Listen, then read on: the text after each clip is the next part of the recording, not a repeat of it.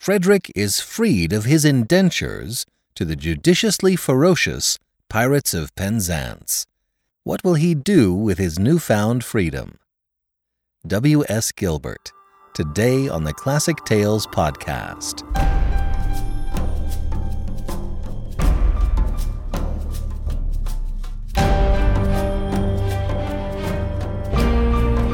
Welcome to the Classic Tales podcast. Thank you for listening. We are proudly supported by our listeners. Many, many thanks to our financial supporters who pitch in every month to help us keep the lights on. If you enjoy the show, please sign up to be a supporter for as little as $5 a month. We'll give you a monthly coupon code for $8 off any audiobook order. Give more and you get more. Go to ClassicTalesAudiobooks.com and become a financial supporter today. Thank you so much. And please rate and review us on Apple Podcasts. And if you prefer listening on YouTube, our channel is now up to date. Welcome to Pirate Summer. Our series of piratical tales continues with The Pirates of Penzance. They said it couldn't be done. They meant it probably shouldn't be done. Nevertheless, we did it. You are about to hear the first installment of the audiobook version of The Pirates of Penzance. It's based on the libretto from W.S. Gilbert of Gilbert and Sullivan fame. I've sought to keep all the original material in the libretto and adding whatever else was necessary to make the tale a narrative rather than an operetta. I've done this treatment with plays before, but not with operettas. I found it a rare opportunity to really focus on the sharp writing of the piece, once stripped of the beloved music. There's nothing like live theater, but here's something that's a bit more portable.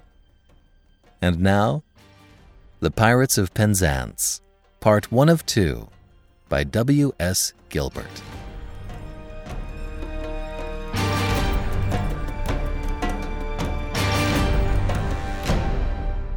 Act 1 There was a rocky seashore on the coast. There was a calm sea in the distance, on which a schooner was lying at anchor.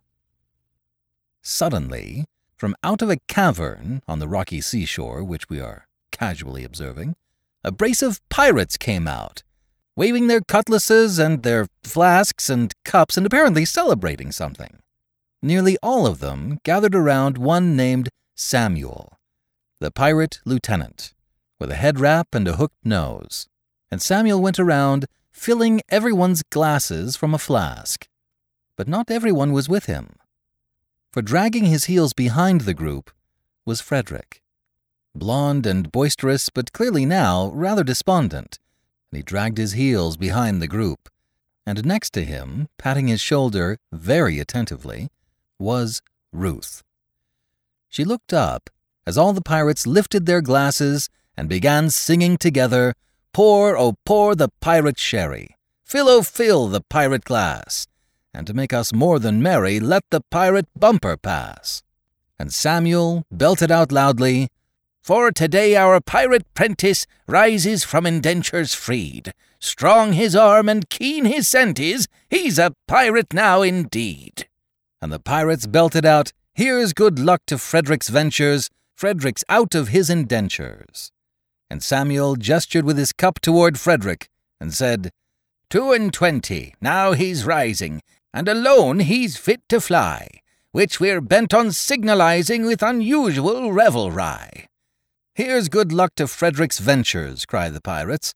Frederick's out of his indentures. Pour, oh, pour the pirate sherry. Fill, oh, fill the pirate glass and to make us more than merry, let the pirate bumper pass. And finally, bringing up the end of the pirate caravan, comes the pirate king out of the cavern, walking strong and tall and absolutely swarthy. I'd venture to say you've never seen anything swarthier in your life than the pirate king, with his long, unruly black hair, steely eyes, and open shirt, there was never anything swarthier than the pirate king across the seven seas. And he addressed his mad band of pirates. Yes, Frederick. From today, You rank as a full blown member of our band. And all the pirates gave a resounding hurrah. All except for Frederick himself, who seemed rather despondent, bordering on moping. Frederick raised his eyes up to all of them. My friends, I thank you all from my heart for your kindly wishes.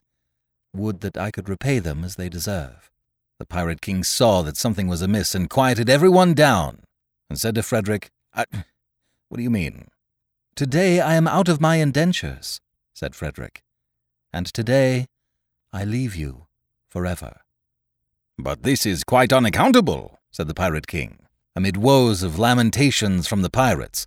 A keener hand at scuttling a Cunarder or cutting out a white star never shipped a handspike. Yes, I have done my best for you, replied Frederick. And why? It was my duty, under my indentures, and I am the slave of duty. He went on to explain. As a child, I was regularly apprenticed to your band. It was through an error. No matter, the mistake was ours, not yours and I was in honour bound by it. An error? said Samuel. What error? And the pirates all looked around at each other, looking for clues in each other's faces, all of which remained blank and confused.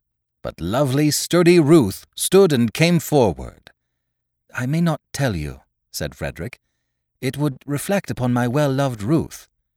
But now Ruth spoke up for herself. Nay, dear master, my mind has long been gnawed by the cankering tooth of mystery. Better have it out at once. And Ruth stood up on a bit of a boulder, so all of the pirates could see her, as she explained.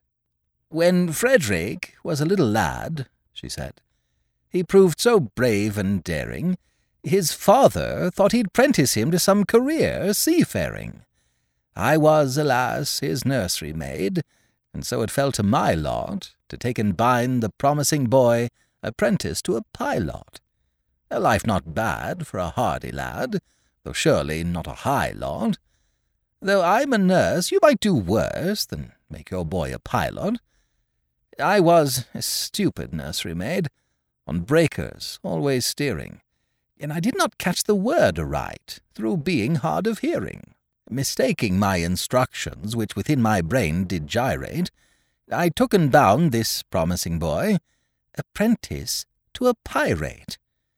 A sad mistake it was to make, and doom him to a vile lot. I bound him to a pirate, you, instead of to a pilot. I soon found out beyond all doubt the scope of this disaster, but I hadn't the face to return to my place and break it to my master. A nursery maid is not afraid of what you people call work, so I made up my mind to go as a kind of piratical maid of all work. And that is how you find me now, a member of your Shylot, which you wouldn't have found had he been bound apprentice to a pilot. Oh, pardon, Frederick, pardon. Ruth broke down into tears and grasped his knees. Rise, sweet one, said Frederick. I have long pardoned you. And he took Ruth by the hand. The two words were so much alike. They were, said Frederick. They still are, though the years have rolled over their heads. But this afternoon my obligation ceases, Frederick explained. Individually, I love you all with affection unspeakable. And the pirates grinned, many playfully punching each other on the shoulder. But collectively, Frederick said, I look upon you with a disgust that amounts to absolute detestation. And all the pirates went for their cutlasses, of course, and began to shout, Oh, pity me, my beloved friends, for such is my sense of duty that, once out of my indentures, I shall feel myself bound to devote myself heart and soul, to your extermination. And after the maelstrom of gasps, and the pirates closed their mouths and took all this in, they began to weep. Poor lad, poor lad. They were all weeping for their slave of duty. Well, Frederick, said the pirate king, coming up to him, if you conscientiously feel that it is your duty to destroy us, we cannot blame you for acting on that conviction. Always act in accordance with the dictates of your conscience, my boy, and chance the consequences. Samuel approached rather shamefacedly. Besides, we can offer you but little temptation to remain with us, he said. We don't seem to make piracy pay. I'm sure I don't know why, but we don't. I know why, said Frederick. But alas, I mustn't tell you. It wouldn't be right. Why not, my boy? said the Pirate King, looking up at the sun. It is only, squinting, half past eleven, and you are one of us until the clock strikes twelve. True, said Samuel, and until then you are bound to protect our interests. Hear, hear! cried all the pirates. Well, then, said Frederick, it is my duty, as a pirate, to tell you that you are too tender hearted. For instance, you make a point of never attacking a weaker party than yourselves, and when you attack a stronger party, you invariably get thrashed. The pirates voiced their righteous indignation at this statement, but the pirate king held up his hand. There is some truth in that. Then again, went on Frederick, you make a point of never molesting an orphan. Of course, said Samuel. We are orphans ourselves and know what it is. Yes, said Frederick, but it is got about. And what is the consequence? Every one we capture says he's an orphan.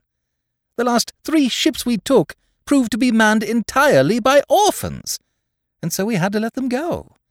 One would think that Great Britain's mercantile navy was recruited solely from her orphan asylums, which we know is not the case. But hang it all, said Samuel. You wouldn't have us absolutely merciless. There's my difficulty, said Frederick in a striking pose. Until twelve o'clock I would. After twelve, I wouldn't. Was ever a man placed in so delicate a situation? And Ruth, your own Ruth, whom you love so well, said Ruth, and who has won her middle-aged way into your boyish heart, what is to become of her? Oh, said the Pirate King, he will take you with him. And the pirates cheered their assent, for this sounded like a very good idea to them. Well, Ruth, said Frederick, I feel some difficulty about you.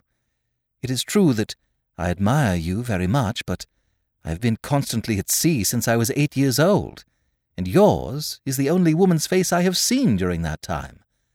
I think it is a sweet face. It is, oh, it is, said Ruth. I say I think it is, said Frederick. That is my impression. But as I have never had an opportunity of comparing you with other women, it is just possible I may be mistaken. Hmm, true, said the Pirate King. Frederick turned to him. What a terrible thing it would be if I were to marry this innocent person, and then find out that she is, on the whole, plain. Oh, replied the Pirate King. Ruth is very well. Very well indeed. Yes, there are the remains of a fine woman about Ruth, said Samuel. Do you really think so? said Frederick. I do. Then I will not be so selfish as to take her from you. In justice to her, and in consideration for you, I will leave her behind. And taking Ruth by the hand, he led her to the king. But the king did not take her hand. No, no, Frederick, this must not be. We are rough men, who lead a rough life, but we are not so utterly heartless as to deprive thee of thy love. I think I am right in saying that there is not one here who would rob thee of this inestimable treasure, for all the world holds dear. Not one! cried the pirates. No, I thought there wasn't, said the king. Keep thy love, Frederick, keep thy love. You're very good, I'm sure, said Frederick, and Ruth headed off in the direction of the lagoon. Well, it's the top of the tide, and we must be off, said the Pirate King. Farewell, Frederick. When your process of extermination begins, let our deaths be as swift and painless as you can conveniently make them. I will, said Frederick. By the love I have for you, I swear it. Would that you could render this extermination unnecessary by accompanying me back to civilization. No, Frederick, it cannot be, said the Pirate King. I don't think much of our profession, but contrasted with respectability, it is comparatively honest. No, Frederick, I shall live and die a pirate king. And as all tough sailors do, he began to pontificate. Oh, better far to live and die under the brave black flag I fly, than play a sanctimonious part with a pirate head and a pirate heart. Away to the cheating world go you, where pirates all are well to do. But I'll be true to the song I sing, and live and die a pirate king. For I am a pirate king, and it is, it is a glorious thing to be a pirate king. For I am a pirate king, and they all joined in, You are, hurrah for the pirate king and it is, it is a glorious thing to be a pirate king. And the pirates shouted, It is! Hurrah for the pirate king! Hurrah for the pirate king! And the pirate king continued, When I sally forth to seek my prey, I help myself in a royal way. I sink a few more ships, it's true, than a well-bred monarch ought to do, but many a king on a first-class throne, if he wants to call his crown his own, must manage somehow to get through more dirty work than e'er I do. For I am a pirate king, and it is, it is a glorious thing to be a pirate king. For I am a pirate king. And the pirates joined in, You are! Hurrah for the pirate king! And it is, it is a glorious thing to be a pirate king. It is! Hurrah for the pirate king! Hurrah for the pirate king! and the pirates lifted him on their shoulders and carried him off to the dinghy, where they all headed back to their ship. Frederick smiled and waved and turned away from them, and headed off in the direction of the lagoon himself. Ruth caught up to him. Oh, take me with you. I cannot live if I am left behind. Ruth, said Frederick, I will be quite candid with you. You are very dear to me, as you know but I must be circumspect. You see, you are considerably older than I. A lad of twenty-one usually looks for a wife of seventeen. A wife of seventeen? said Ruth. You will find me a wife of a thousand. No, but I shall find you a wife of forty-seven, said Frederick, and that is quite enough. Ruth, tell me candidly and without reserve, compared with other women, how are you? I will answer truthfully, master, said Ruth. I have a slight cold, but otherwise I am quite well. I am sorry for your cold, said Frederick, but I was referring rather to your personal appearance. Compared with other women, are you. beautiful? Ruth smiled and batted her long lashes, and very coyly said, I have been told so, dear master. Ah, said Frederick, but lately? Oh, no, years and years ago, said Ruth. What do you think of yourself?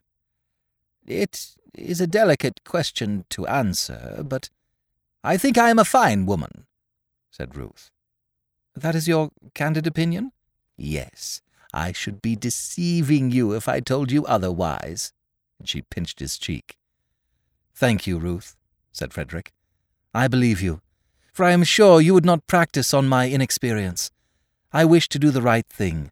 And if, I say if, you are really a fine woman, your age shall be no obstacle to our union. And he shook hands enthusiastically with her. But suddenly, a chorus of girls was heard in the distance, twittering something about climbing over rocky mountains, etc. Hark! Surely I hear voices, said Frederick. Who has ventured to approach our all but inaccessible lair? Can it be Custom House? No, it does not sound like Custom House.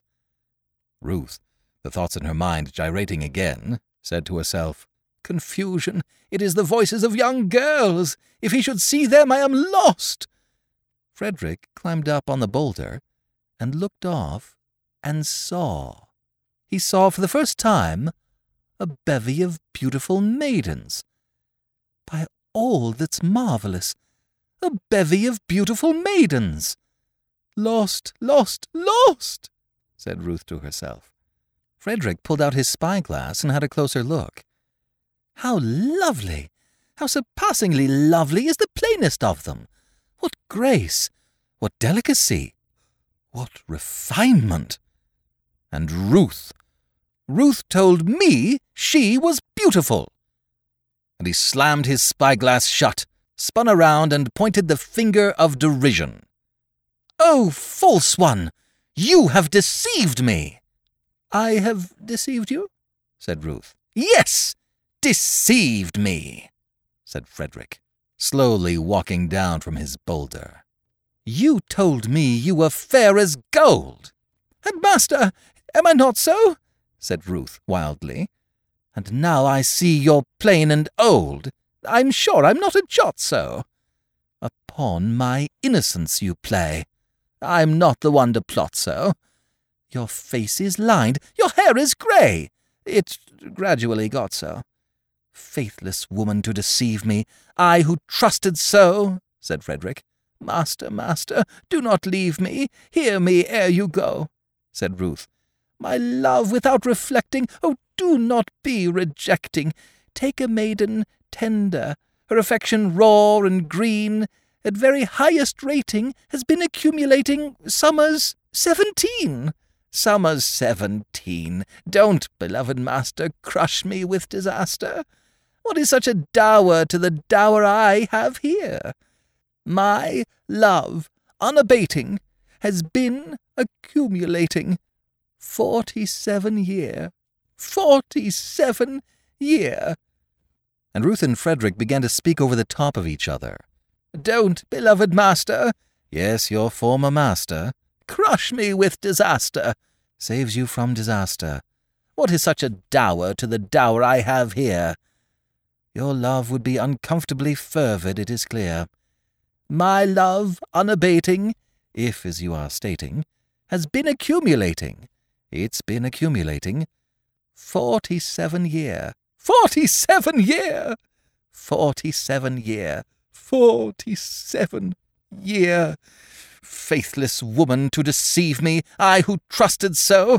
Master, master, do not leave me, hear me ere I go.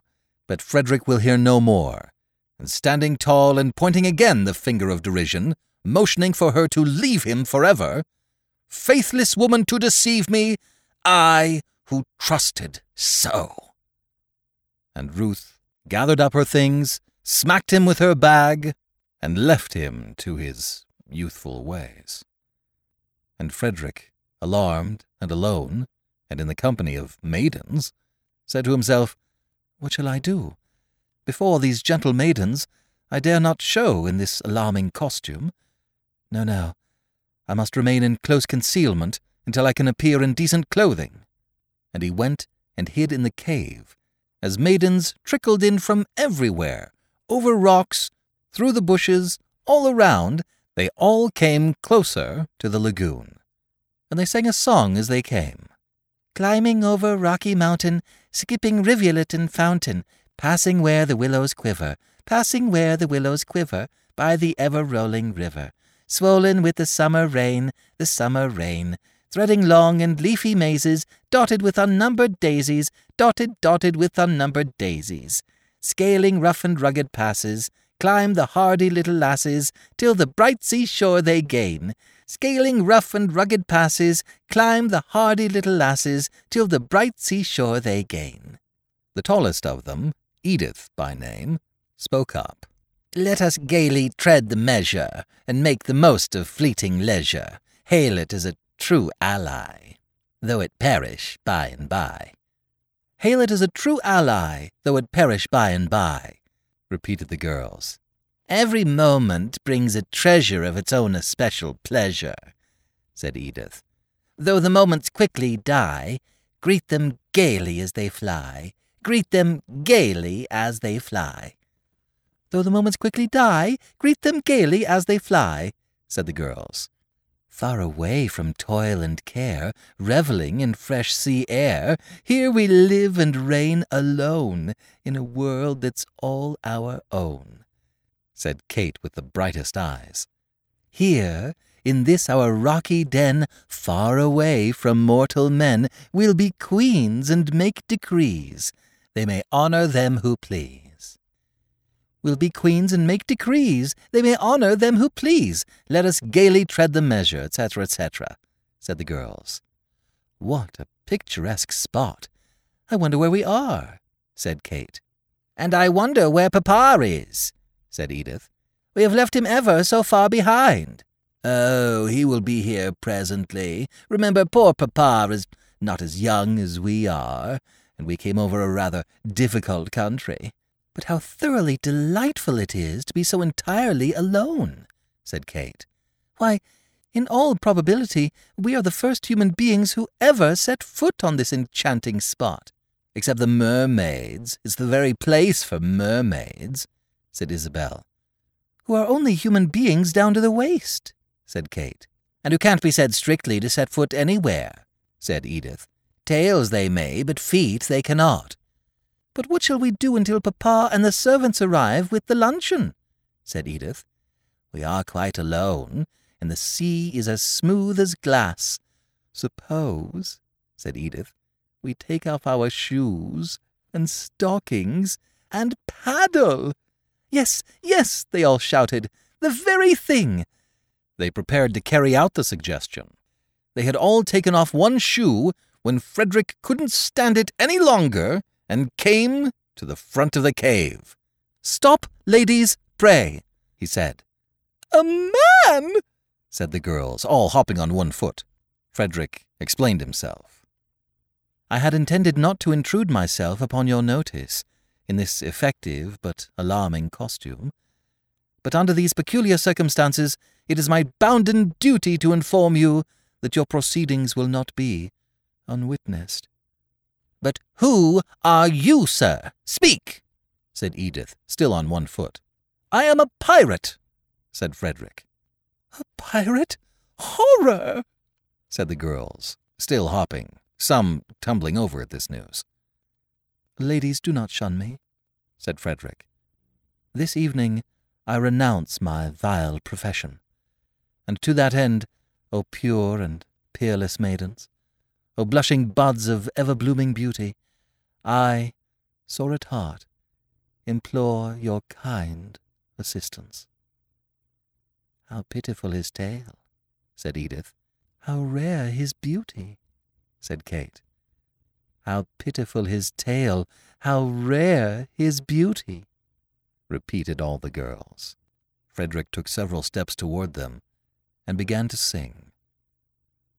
Oh, is there not one maiden breast which does not feel the moral beauty of making worldly interest subordinate to sense of duty? Who would not give up willingly all matrimonial ambition to rescue such a one as I from his unfortunate position. From his position, to rescue such an one as I from his unfortunate position. Alas, said the girls, there's not one maiden breast which seems to feel the moral beauty of making worldly interest subordinate to sense of duty. Oh, said Frederick, is there not one maiden here whose homely face and bad complexion have caused all hope to disappear of ever winning man's affection? Of such a one, if such there be, I swear by heaven's arch above you, if you will cast your eyes on me, however plain you be, I'll love you. However plain you be, if you will cast your eyes on me, however plain you be, I'll love you. I'll love you. I'll love, I'll love you. Alas, said the girls, snapping out of it, snapping out of all of it. There's not one maiden here whose homely face and bad complexion have caused all hope to disappear of ever winning man's affection. Not one? asked Frederick in despair. No, no, not one. Not one? No, no. Yes, one, said Mabel, coming through the arch of stone. Yes, one. Ah, tis Mabel! 'Tis Mabel. And Mabel decided to come and scold her sisters. Oh, sisters, deaf to pity's name, for shame! It's true that he has gone astray, but pray, is that a reason good and true why you should all be deaf to pity's name? And the girls all rolled their eyes and said, The question is, had he not been a thing of beauty, would she be swayed by quite as keen a sense of duty? For shame, for shame, for shame, said Mabel, and she turned to Frederick. Poor wandering one, though thou hast surely strayed, take heart of grace, thy steps retrace, poor wandering one, poor wandering one. If such poor love as mine can help thee find true peace of mind, why, take it. It is thine. Take heart, said the girls. No danger lowers. Take any heart but ours. Take heart. Fair days will shine, said Mabel. Take any heart. Take mine. Take heart, said the girls. No danger lowers. Take any heart but ours. Take heart. Fair days will shine, said Mabel. Take any heart, take mine. Poor wandering one. And more variations on that theme. Frederick and Mabel went to the mouth of the cave to converse together. They had serious plans to discuss. Edith beckoned her sisters to form a semicircle around her. What ought we to do, gentle sisters? Say. Propriety, we know, says we ought to stay, while sympathy exclaims, Free them from your tether, play at other games. Leave them here together. Kate chimed in. Her case may any day be yours, my dear, or mine. Let her make her hay while the sun doth shine. Let us compromise. Our hearts are not of leather. Let us shut our eyes and talk about the weather. The girls all agreed. Yes, yes, let's talk about the weather. And falling into their role of group chaperone, they began to say very quickly, how beautifully blue the sky, the glass is rising very high. Continue fine, I hope it may, and yet it rained but yesterday. Tomorrow it may pour again. I hear the country wants some rain. Yet people say, I know not why, that we shall have a warm July. Tomorrow it may pour again. I hear the country wants some rain. Yet people say, I know not why, that we shall have a warm July. And the girls continued to chatter and chatter about the weather, but got quieter and quieter, so that we could hear what Mabel and Frederick were saying. Mabel said, Did ever maiden wake from dream of homely duty, to find her daylight break with such exceeding beauty? Did ever maiden close her eyes on waking sadness, to dream of such exceeding gladness? Ah, yes, said Frederick. Ah, yes, this is exceeding gladness. And Frederick looked at the girls, who continued their chattering about the beautifully blue sky. He spoke to Mabel. Did ever pirate roll his soul in guilty dreaming, and wake to find that soul with peace and virtue beaming? And Frederick and Mabel and the girls all sang together, on top of one another, the same things kind of over and over again, until finally Frederick brought them back to reality. Stay, we must not lose our senses. Men who stick at no offences will anon be here. Piracy their dreadful trade is. Pray you, Get you hence, young ladies, while the coast is clear. And Frederick and Mabel ran off. The girls, agreeing, also said, No, we must not lose our senses. If they stick at no offences, we should not be here. Piracy their dreadful trade is, nice companions for young ladies. Let us dissip. But suddenly, pirates, who have been sneaking in stealthily all around them this whole time, jumped out of their hiding places and formed a semicircle behind the girls. As each maiden tried to run away, they were seized by a pirate. Every pirate seized a maiden. And the girl screamed out, Too late! Too late! And the pirates simply chuckled, Ha ha, ho ho! Ha ha ha, ho ho ho! The pirates proclaimed, Here's a first rate opportunity to get married with impunity and indulge in the felicity of unbounded domesticity. You shall be quickly parsonified, conjugally matrimonified by a doctor of divinity who is located in this vicinity, by a doctor of divinity who resides in this vicinity, by a doctor, a doctor, a doctor of divinity, of divinity. And the girls all sang, We have missed our opportunity of escaping with impunity. So farewell to the felicity of our maiden domesticity.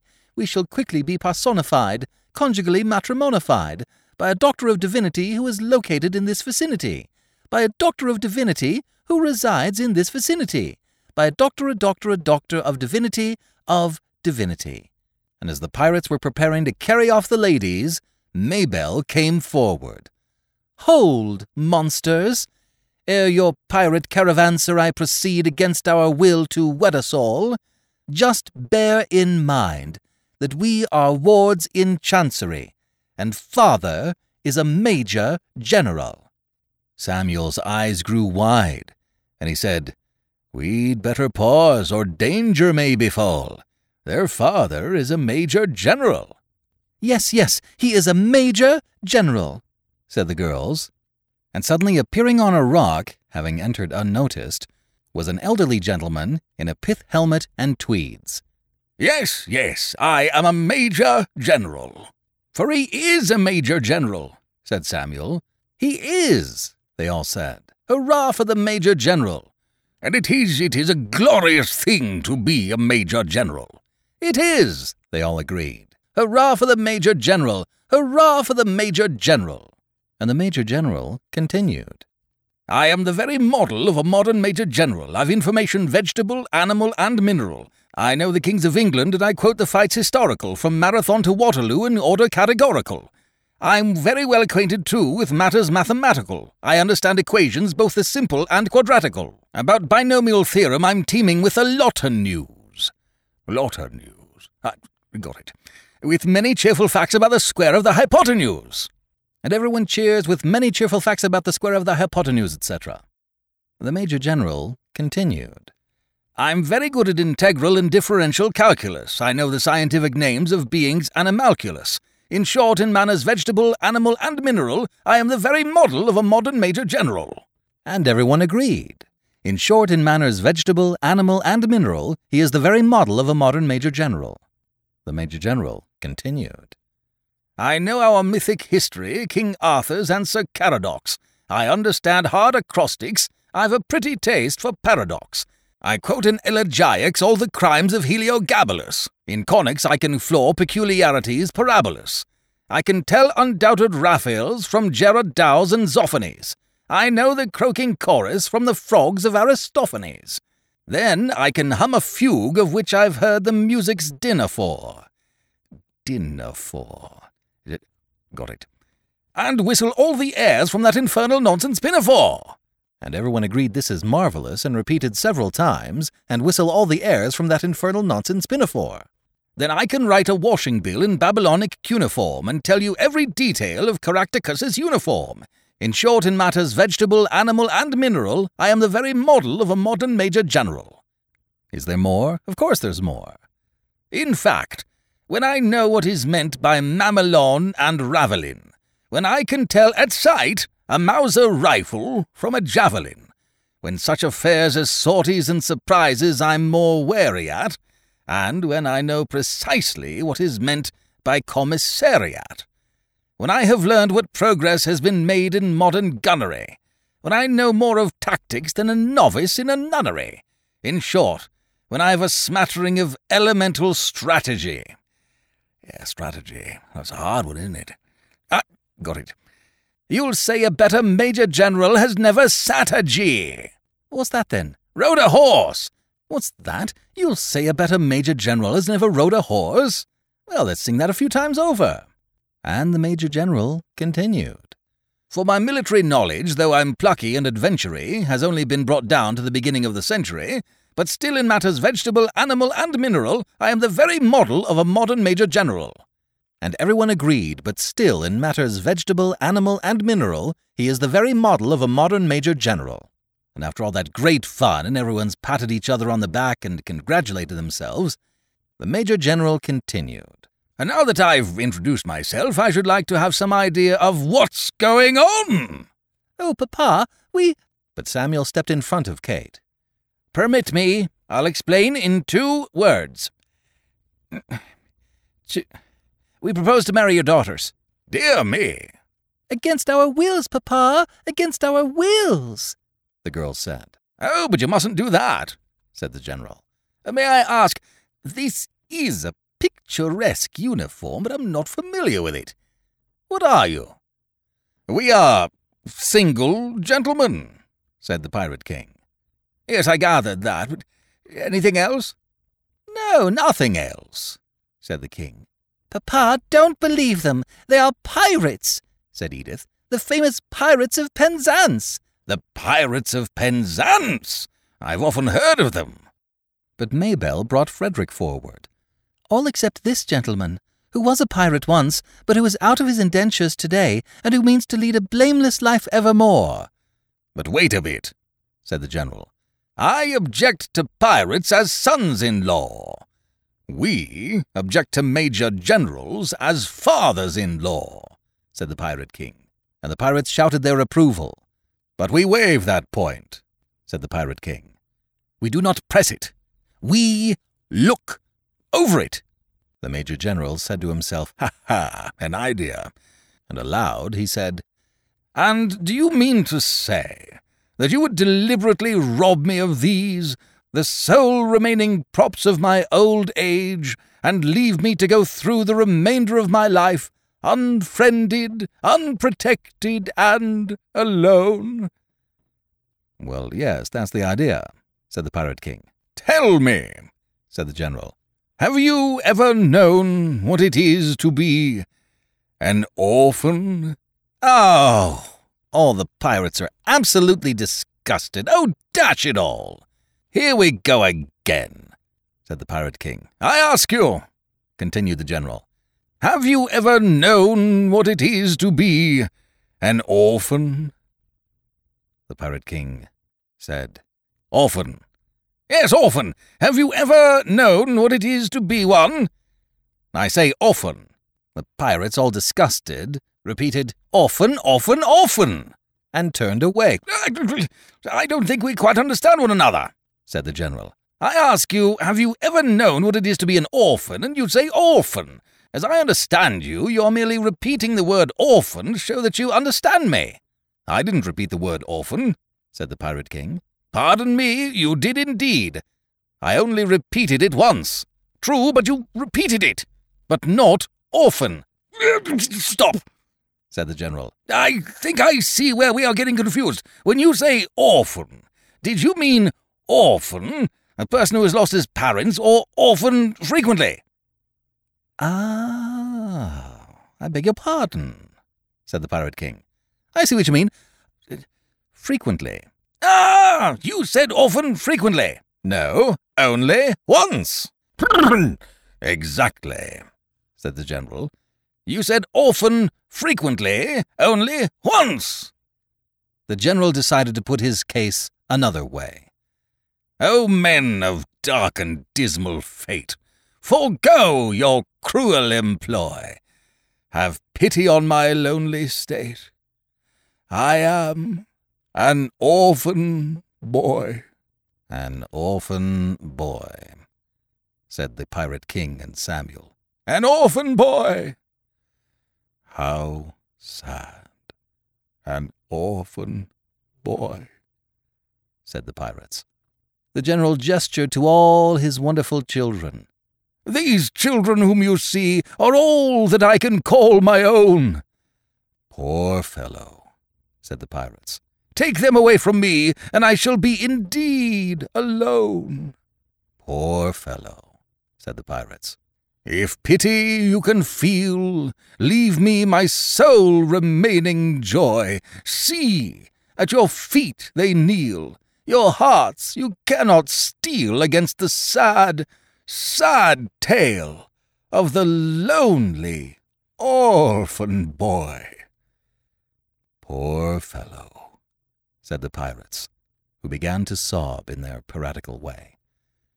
See at our feet they kneel. Our hearts we cannot steel against the sad, sad tale of the lonely orphan boy. The orphan boy, said Samuel. The orphan boy, said the Pirate King. See at our feet they kneel. Our hearts we cannot steel against the tale of the lonely orphan boy. Poor fellow, said the pirates. And then three things happened at the same time. The general, the girls, and the pirates all began talking at once, basically to themselves. The general said, I'm telling a terrible story, but it doesn't diminish my glory, for they would have taken my daughters over the billowy waters. If I hadn't in elegant diction indulged in an innocent fiction, which is not in the same category as a regular terrible story. And the girls, who knew what their father was doing, sang a version of the same thing. But the pirates said to themselves, If he is telling a terrible story, he shall die by a death that is gory. Yes, one of the cruelest slaughters that were ever known in these waters. It is easy in elegant diction to call it an innocent fiction, but it comes in the same category as telling a regular terrible story. And the pirate king, who still had tears streaming down his cheeks, approached the major general. Although our dark career sometimes involves the crime of stealing, we rather think that we are not altogether void of feeling. Although we live by strife, we're always sorry to begin it. For what, we ask, is life without a touch of poetry in it? And everyone knelt and gazed to the heavens and sang, Hail, poetry, thou heaven born maid! Thou gildest e'en the pirate's trade. Hail, flowing fount of sentiment! All hail, all hail, divine emollient and after a collective gasp, they all got to their feet again and looked at one another. The Pirate King said, You may go, for you're at liberty. Our pirate rules protect you, and honorary members of our band, we do elect you. For he is an orphan boy, said Samuel, and everyone agrees. He is! Hurrah for the orphan boy! And it sometimes is a useful thing to be an orphan boy. It is, everyone agrees. Hurrah for the orphan boy! Hurrah for the orphan boy! And the cheerful sentiment continued. And everyone sang, Oh, happy day, with joyous glee, they will away and married be. Should it befall auspiciously, our sisters all will bridesmaids be. Then suddenly from the motley group of pirates appeared Ruth. She pulled Frederick aside. Oh, master, hear one word, I do implore you. Remember Ruth, your Ruth who kneels before you. Yes, yes, said the pirates. Remember Ruth who kneels before you. Away, you did deceive me, said Frederick. Away, you did deceive him, said the pirates. Oh, do not leave me. Oh, do not leave her. Away, you grieve me. Away, you grieve him. I wish you'd leave me, said Frederick, and cast Ruth from him. We wish you'd leave him, said the pirates. Then everyone began singing versions of Pray observe the magnanimity we display to lace and dimity. Never was such opportunity to get married with impunity. But we give up the felicity of unbounded domesticity, though a doctor of divinity is located in this vicinity. See, the pirate said we did it, but the women said they did it, but it's basically the same thing. But then the pirates indulged in a wild dance of delight. The Major General produced a British flag, and the Pirate King, in the arched rock over by the lagoon, produced a black flag with skull and crossbones. And once more we saw Ruth appear, who made a final appeal to Frederick, who cast her from him, seemingly forever.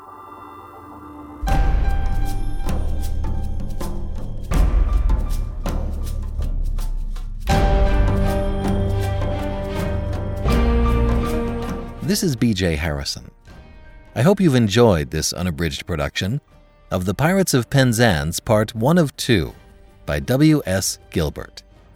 If you have enjoyed this book, please become a monthly supporter by going to ClassicTalesAudiobooks.com. Donate $5 a month and get a monthly coupon code for $8 off anything in the store. Give more and you get more. Thank you so much for your support. Thank you for joining me today and allowing classic literature to awaken your better self. Please join me every week, and we'll rediscover the greatest stories ever put to paper.